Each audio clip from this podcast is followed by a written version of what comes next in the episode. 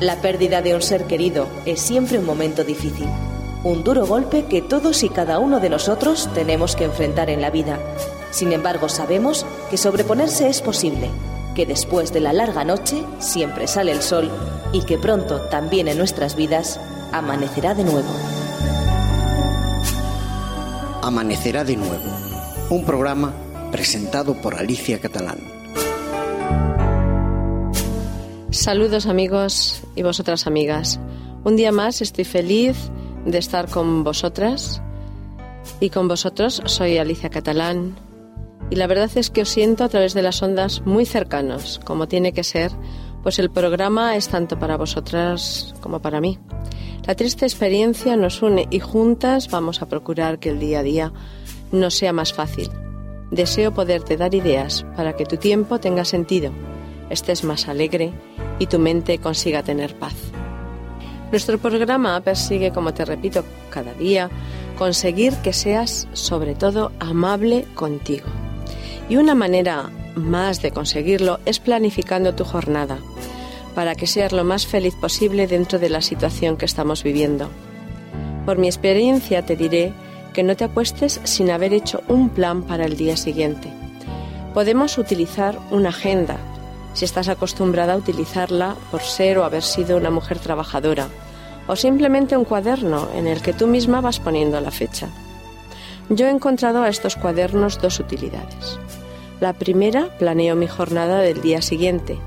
La segunda, me sirve para recordar lo que he ido realizando y cómo voy adelantando en mi lucha para adaptarme a mi nueva vida.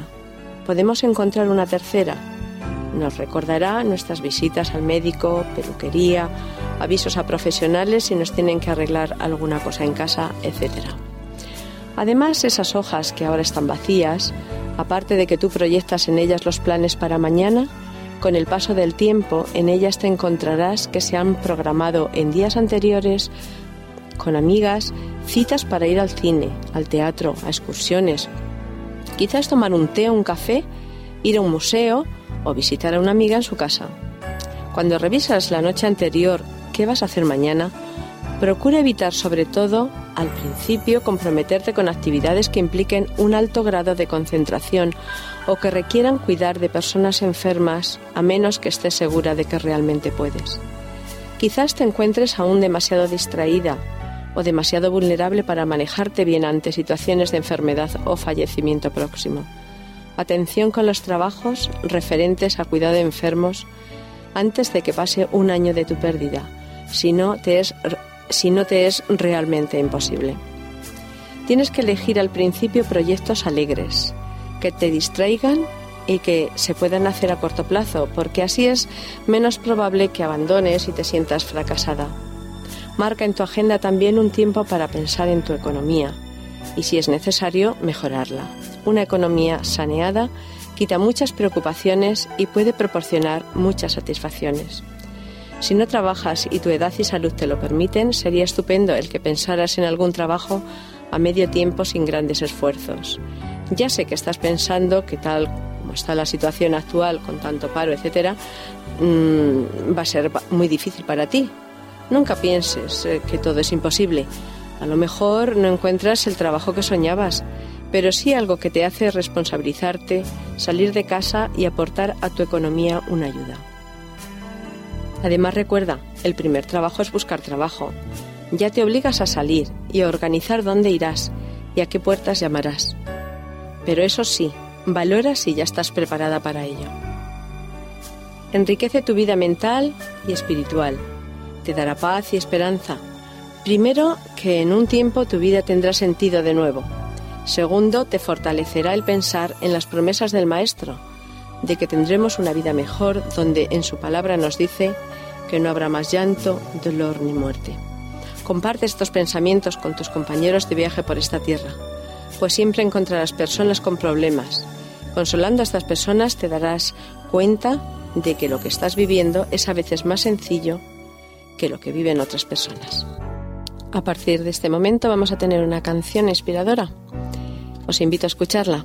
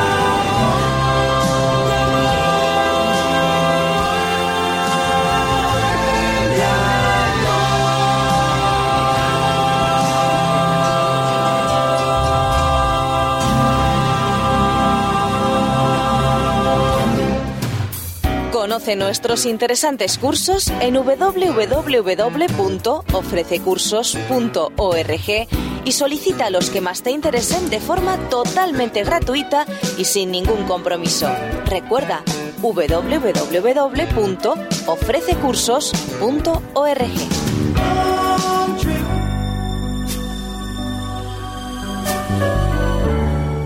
La pérdida de un ser querido es siempre un momento difícil, un duro golpe que todos y cada uno de nosotros tenemos que enfrentar en la vida. Sin embargo, sabemos que sobreponerse es posible, que después de la larga noche siempre sale el sol y que pronto también en nuestras vidas amanecerá de nuevo.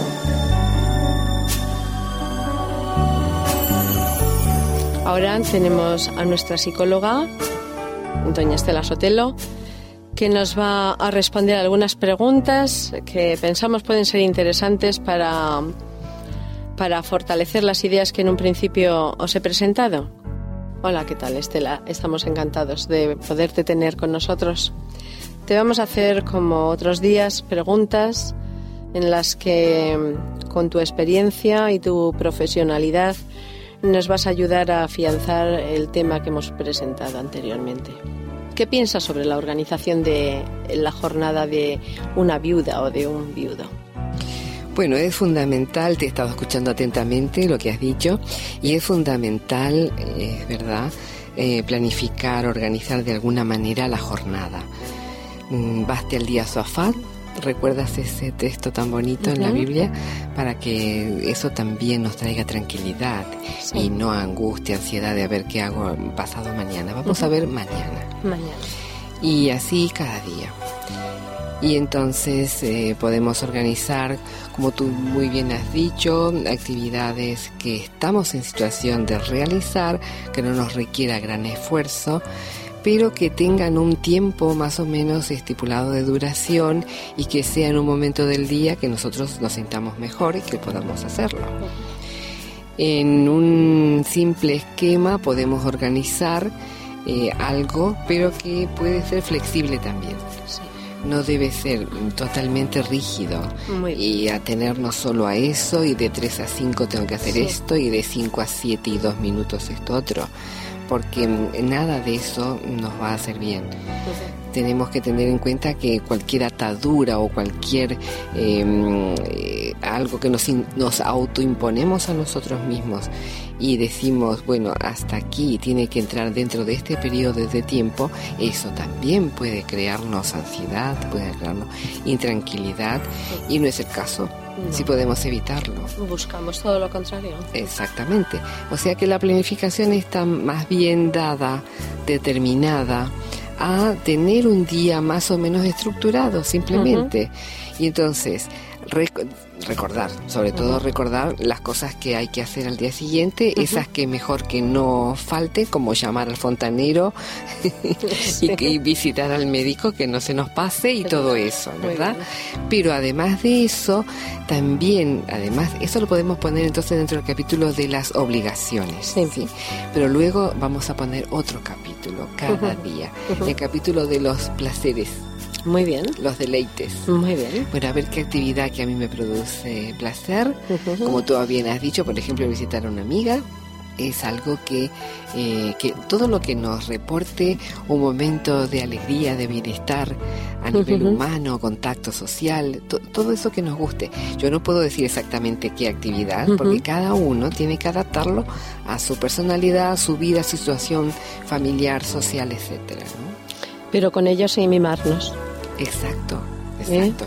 Sí, sí, porque tenemos que mm, eh, querernos nosotros primero, pero además eh, porque estamos eh, como, eh, es decir, yo entiendo que una vez que quedamos solos, Sí.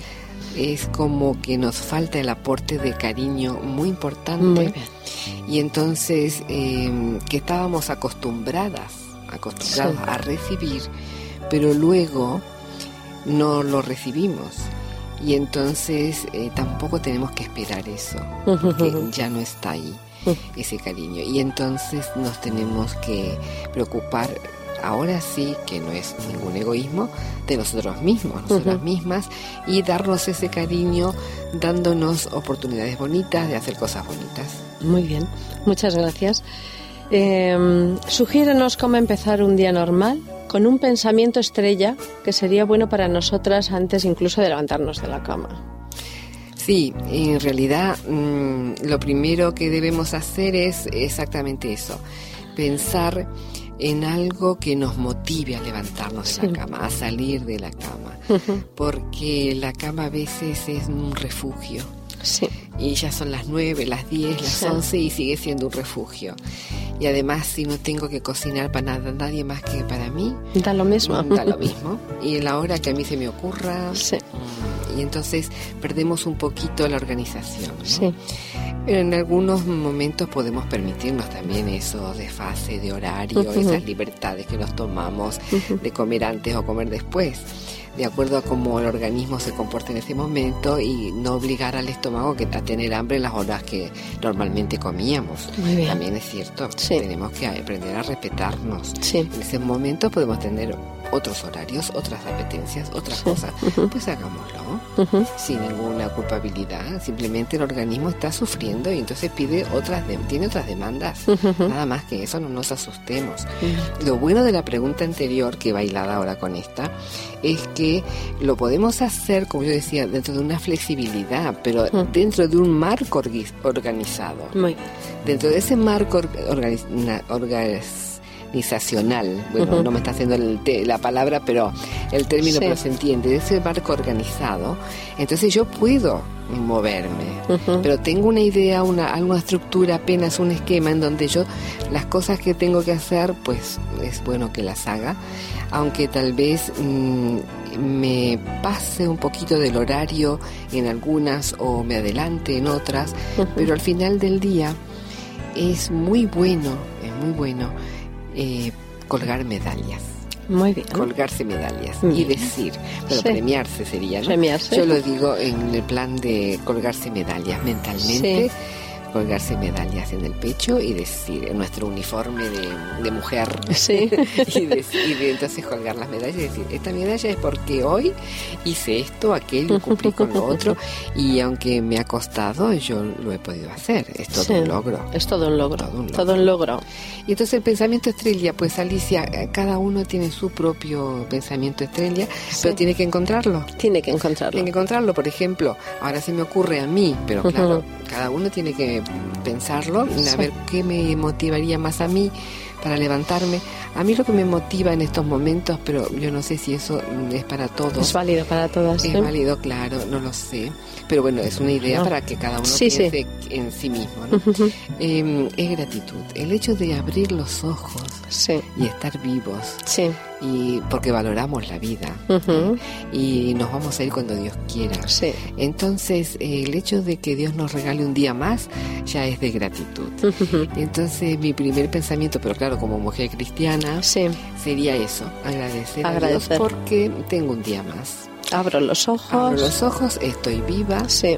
y si no tengo ningún dolor, ninguna enfermedad, más aún. Más todavía. Más, Más todavía. agradecimiento, más contenta. Perfecto. Y luego alguna, alguna frase cortita o una palabra mínima mejor Mejor. para motivarse. Sí. No un gran pensamiento, No. sino porque no estamos con una actividad mental como antes. Sí. Tenemos que recuperarla. Mientras tanto, una palabra cortita, como por ejemplo, yo me llamo Estela, ¿no? Por Sí. ejemplo, ánimo Estela.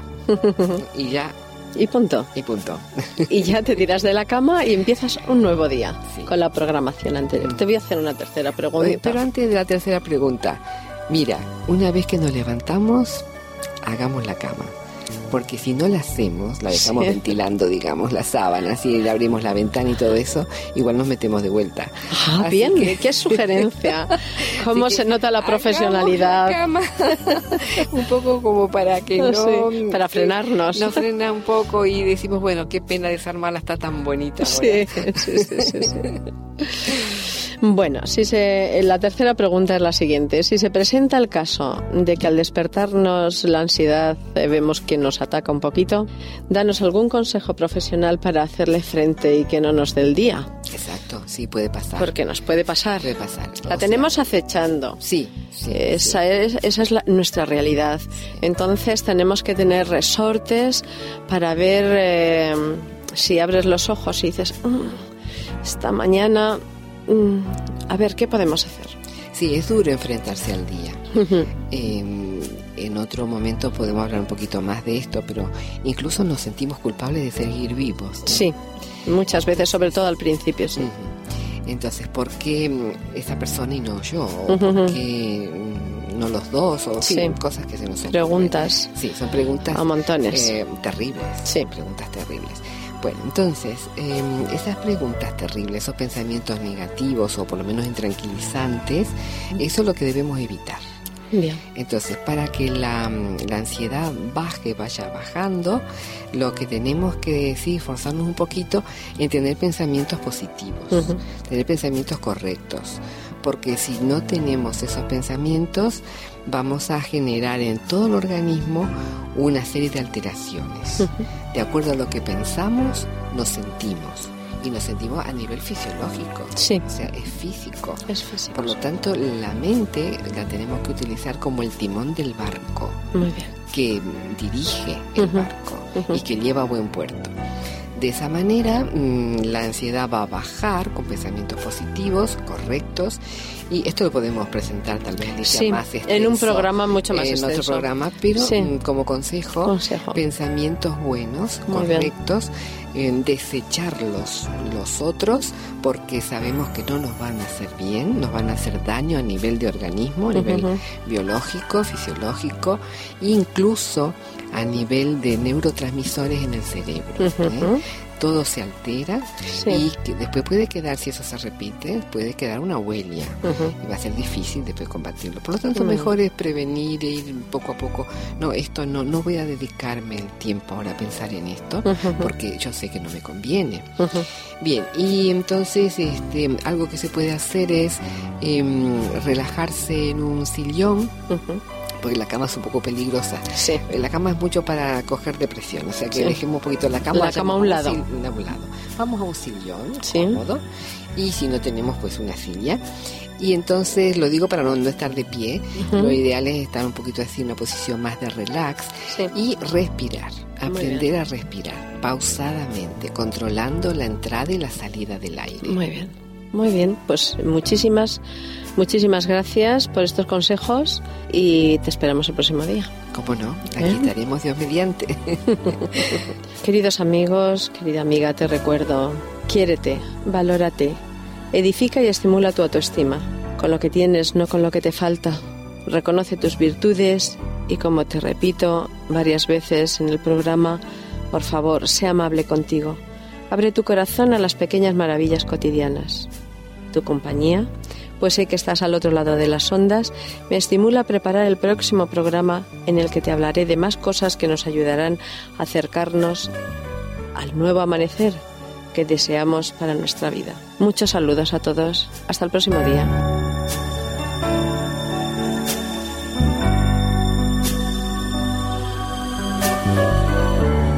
La pérdida de un ser querido es siempre un momento difícil, un duro golpe que todos y cada uno de nosotros tenemos que enfrentar en la vida. Sin embargo, sabemos que sobreponerse es posible, que después de la larga noche siempre sale el sol y que pronto también en nuestras vidas amanecerá de nuevo.